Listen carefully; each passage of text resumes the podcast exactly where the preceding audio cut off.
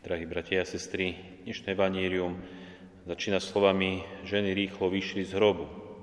Aké ženy? Keby sme toto evanírium čítali od prvého verša 28. kapitoly, dočítali by sme sa, že tie ženy bola Mária Magdalena a iná Mária.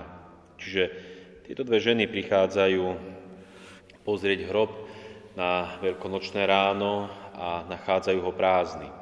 Ale stretajú sa s anielom, ktorý vysvetlí, že Pán Ježiš z stal.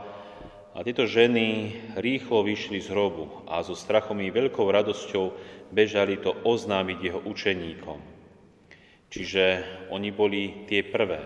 Mária Magdalena bola tá prvá, ktorá sa stretá s Ježišom Kristom, ktorá dostáva radostnú zväz, aby išla a oznámila apoštolom. Doslova, Mária Magdaléna sa stáva apoštolka apoštolov tá, ktorá prináša dobrú zväzť samotným apoštolom, ktorým sa až neskôr zjaví pán Ježiš.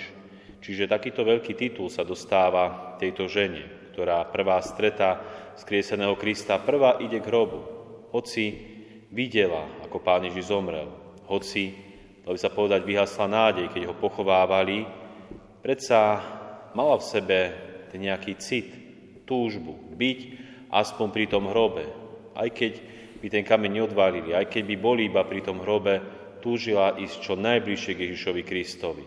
A dostalo sa jej oveľa viac, ako túžila. Nielen, že nachádza prázdny hrob, dostáva veľkú nádej, ale stretá sa aj so samotným Ježišom Kristom, ktorý potom sám posiela za apoštolmi, tak sa stáva tou apoštolkou apoštolov. Obrovský titul.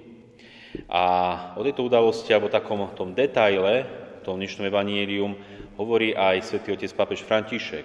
On sa zameriava na taký detail, že tieto ženy bežali to oznámiť jeho učeníkom. Čiže tie ženy nešli pomaly, nešli len tak, ale doslova bežali. A ten samotný beh má veľký zmysel a svätý otec František hovorí tieto slova. Bolo to nepredstaviteľné ráno, ktoré zmenilo navždy dejiny ľudstva. Predstavme si to ráno. Za prvých lúčov vychádzajúceho slnka v ten deň po sobote Ježišov hrob uvádza všetkých do behu. Mária Magdalena beží oznámiť učeníkom. Peter a Ján bežia smerom k hrobu. Všetci bežia. Všetci cítia potrebu hýbať sa. Je potrebné strácať čas. Je treba sa ponáhľať. Ako to urobila aj pána Mária hneď, ako počala Ježiša, ponáhľala sa to oznámiť Alžbete. Máme veľa dôvodov k behu. Často len preto, že treba spraviť veľa vecí a času je dosť málo. Občas zrýchlime, lebo nás zaujme niečo nové, pekne zaujímavé. Inokedy naopak bežíme, aby sme unikli pred nejakou hrozbou, pred nebezpečenstvom. No, Ježišovi nasledovníci bežia, pretože dostali správu, že Ježišovo telo zmizlo z hrobu.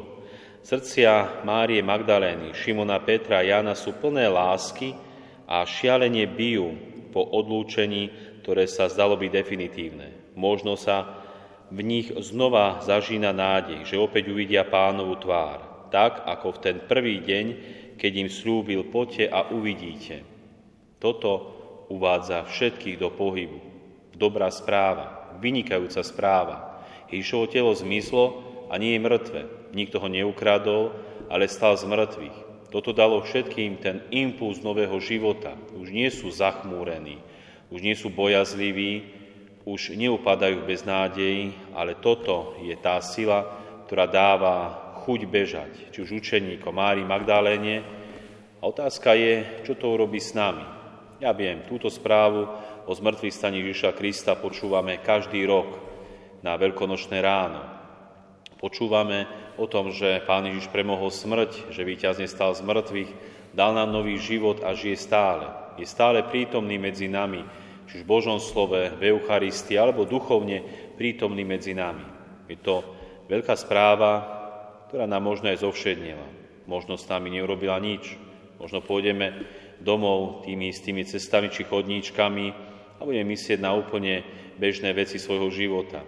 Ale predsa aj pre nás by mala byť táto správa takým novým impulzom do života, že chceme ísť ďalej, chceme nasledovať Ježiša Krista, nechceme iba stáči sedieť v tom svojom všednom a bežnom, ale chceme naozaj naplno žiť lásku Ježiša Krista. Snažme sa o to, milí bratia a sestry, aby sme aj my boli v tom pohybe, aby sme kráčali. Dobre vieme, kam kráčame a kde je cieľ nášho života, že to je nebeské kráľovstvo, kam raz všetci máme prísť. Preto kráčajme, aby sme došli do ňoho so stýčenou hlavou, aby sme prišli do toho cieľa, kam máme ísť. Amen.